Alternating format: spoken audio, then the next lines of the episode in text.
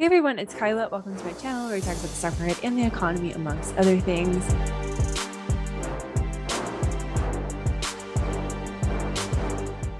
Today, we're going to be talking about the inflation report that came out this morning, the C P I. I posed a question box on Instagram, and there was a lot of really good questions. So I wanted to set aside some time to answer those questions and just discuss the report in general today. First off, what happened with the report? The report came in pretty hot. So headline inflation came in at nine point one percent. People were expecting a little in the high eight percentage range. And so having it print over nine percent is a big deal psychologically, but also just a big deal in general to have inflation that high. Month over month, that was over one percent. So prices increased a whole percentage point in the month of June. And for context, the Fed normally shoots for inflation to be around two percent for the whole year. So we got that half that in like one month. And the reason that inflation was so heavy and high was because of energy prices, because of shelter prices. But then you also saw upticks in things like apparel and used cars. All of a sudden, the worry is that inflation is pretty broad-based, and that's a little bit more difficult to navigate if you're trying to tame inflation. If it was just energy inflation, that's an easier fix because you know what you need to target. But if everything is going up in price, that's a little bit more difficult of a situation. The inflation report came in pretty hot. We are going to see a decrease over the next few months because things are pointing to that decreasing, like gasoline prices did decrease during the month of June, wasn't really reflected in that inflation print. Things came in pretty spicy. Let's get into the questions. If you did ask a question and I don't answer it, I'm really sorry. So I bucketed them into different categories. So we have contributors, we have market reaction, we have inflation report, and then the Fed. With regards to contributors, what is contributing to inflation? A question was, government spending is doing this, right? Uh, no, not really, like kind of. So it's a lot of different things. Barry Ritzholtz wrote a really great piece, which I talked about in a previous piece that I wrote around the different drivers of inflation. And yeah, like government spending is in there, but so is consumer spending, COVID, the war, et cetera, et cetera. So really like what is happening with inflation metrics that we're seeing is of course the war. It's the weirdness from the pandemic. And really, if you look at the war, right, like that has put massive pressure on energy prices. fifty percent of this recent inflation print was driven by energy prices, which is much more of a result of a constraint on supply of energy versus the U S government spending money, right? So it's driven by OPEC being like, ah, we, you know, we're all out of oil, sorry. And it's also driven by shale investors here in the United States being like, you need to pay us before you take care of everybody else out there. This is a rather unpopular opinion, but I do think that we need the government to spend more. I think that the Fed cannot solve the energy crisis or the issues that we're seeing with food by raising rates. Like their lever for raising rates is just to make people stop buying things, but we really need to fix supply, right? So like the Fed is going after the demand side of the equation, the government spending money to make sure that we have a supply of energy that is stable is going to be the supply side of the equation. And I think we need to see that. The next questions, will lower gas prices help this? And how much of this is caused by higher oil prices? So yeah, gas prices are a huge component of what we have seen. They contributed eleven point two percent in the month of June. So the relief that we've seen in gas prices over the past few weeks-ish will definitely help a lot with regards to future inflation prints as long as they stay down. And I mean, the big point is that to the second part of the question is that energy is a huge driver of this. Like you can see here in the inflation report, like look at those numbers. That's crazy. Gas is up sixty percent. Fuel oil is up almost one hundred percent. Energy is definitely one of the biggest issues that we face and also the hardest to solve. And when you think about energy, that bleeds into everything else. So fertilizer is a component of natural gas and fertilizer goes into food. So fertilizer becomes more expensive, food prices become more expensive. And the reason that fertilizer becomes more expensive is because natural gas becomes more expensive. And that's because energy is more expensive. And when you think about different products that require oil, which is like literally everything, that is also going to make those things harder to manufacture. So yeah, that energy is a huge, huge component of all this. The next question was, why are rent prices so high? So this is a function of the housing market, right? So a lot of people wanted to go into homes, they weren't able to, so they had to go back to renting. Uh, there's also, you know, supply and demand mechanics there. People started moving back to the cities. The Wall Street Journal has a pretty good article about this where they're like, yeah, rent prices are super high, but we're going to see them go back down soon. I think that it's a largely a constraint of supply and demand. So people that wanted to go into houses weren't able to, so they had to hit up the rental market again. There's not enough homes. You see rent prices go back up because of that relationship. And also like the whole situation, which I've talked about before, of like how they calculate rent prices are kind of funky, like especially owner's equivalent rent, which is supposed to be reflective of housing prices within this inflation metric. So owner's equivalent rent is what we use as housing prices. That's a super weird calculation. So rents are just kind of like going off. Market reaction. Did the market price in nine point one percent? So it is like the middle of the day right now here in the mountain time. So let us see what is the S P Y is doing.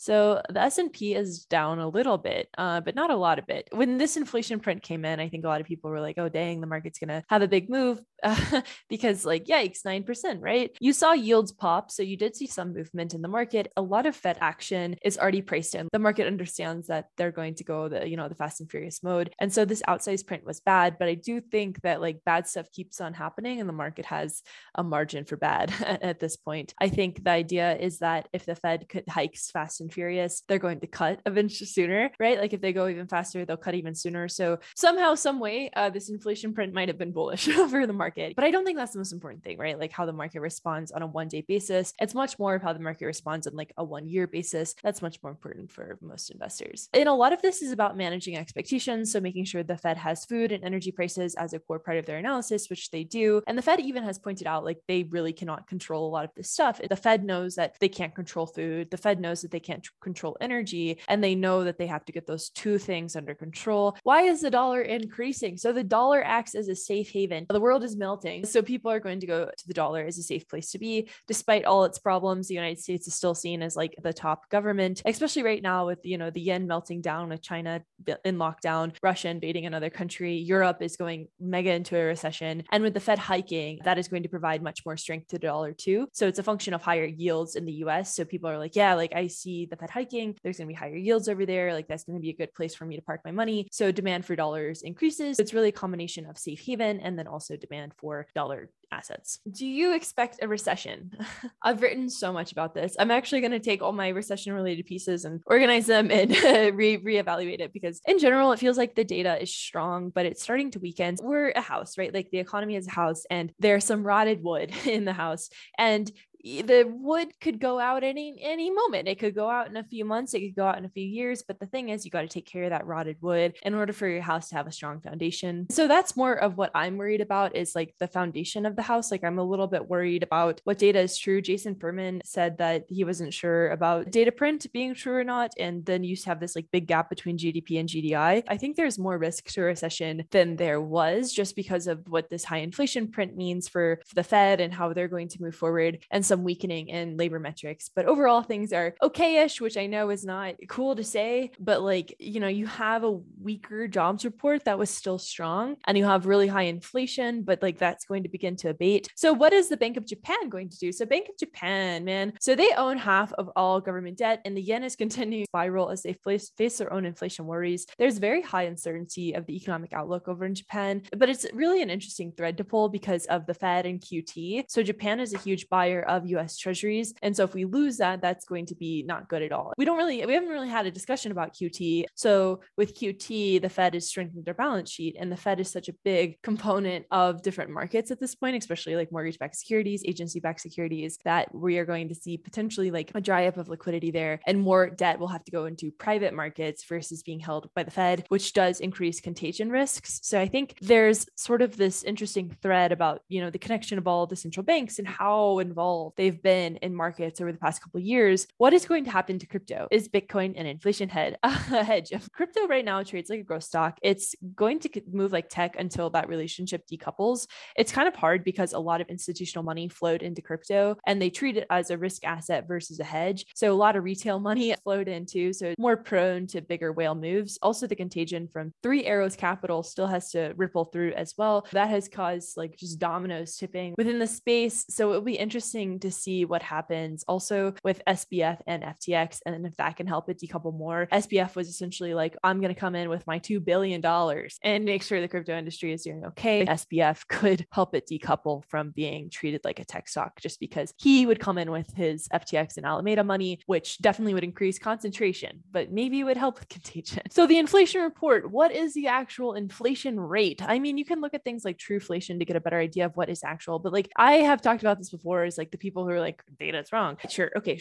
Definitely things are weird and wrong and everybody's lying probably to you. But I think what the Fed basis decisions off of is important. They actually look at something called the P C E, but they also take into account the C P I. We can talk about fake data all we want, but the Fed is looking at these metrics. And so it's super important. This is what one of my friends texted me, and I thought it was really good.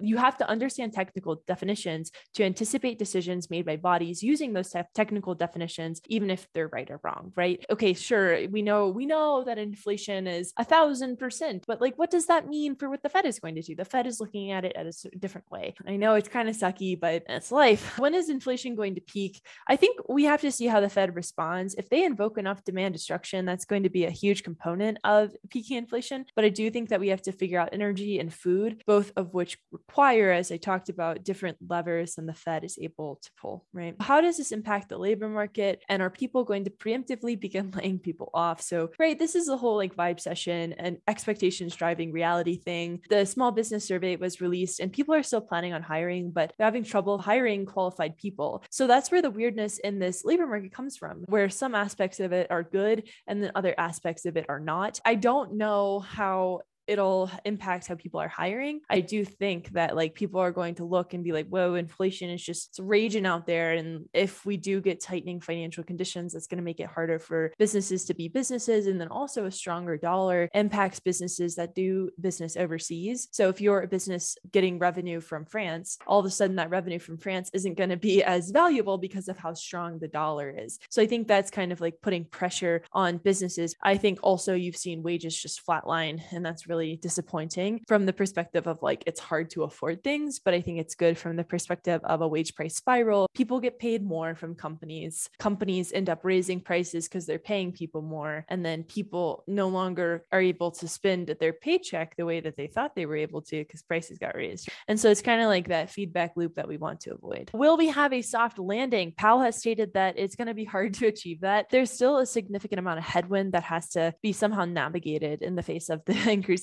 upset and rightly so consumer. And we also have pressure from the war and from lockdowns in China. There is the possibility of having a soft landing, but I do think we have some headwinds that are going to make it a little bit more difficult to fly the plane. So are they going to do one hundred basis points? Do hikes actually work? Uh, so yeah, I think they have the runway to do one hundred basis points. Their strong jobs report, even though there were some parts of it that were weak and ripping inflation kind of gave them as much room as they want, I think, to, to raise. And I do think that we could see one hundred basis points just to show that they are still credible, that they are taking this very seriously with regards to hikes actually working. So they manage demand. I don't know if you heard, but they manage demand, and we really need to manage supply right now. So like, that's kind of the mismatch there. The Fed is a vibe destroyer. They destroy vibes, mm-hmm. but we really need a vibe supplier. Can the Fed fix the whole world's inflation? That's actually the responsibility of other central banks. So Canada actually just raised one hundred basis points, which going back to that previous point about the Fed doing one hundred basis points. Uh, yeah. Uh-huh. So like now that Canada kind of set that precedent, this will give the Fed a lot of runway. Maybe we could see one twenty-five. I think that Powell wants to also protect his reputation though. So we could see some, uh, some, some weird tooling from them, some surprises, some would say, some surprise monetary policy stuff. I'll link to like more in-depth analysis around the numbers. Let me know if that was helpful. Let me know if you have any more questions below, and I will be back very soon. And I hope that you all are doing okay. I'll talk to you all soon. And if you want to go ahead and hit subscribe, it always helps. I'll talk to you. Bye.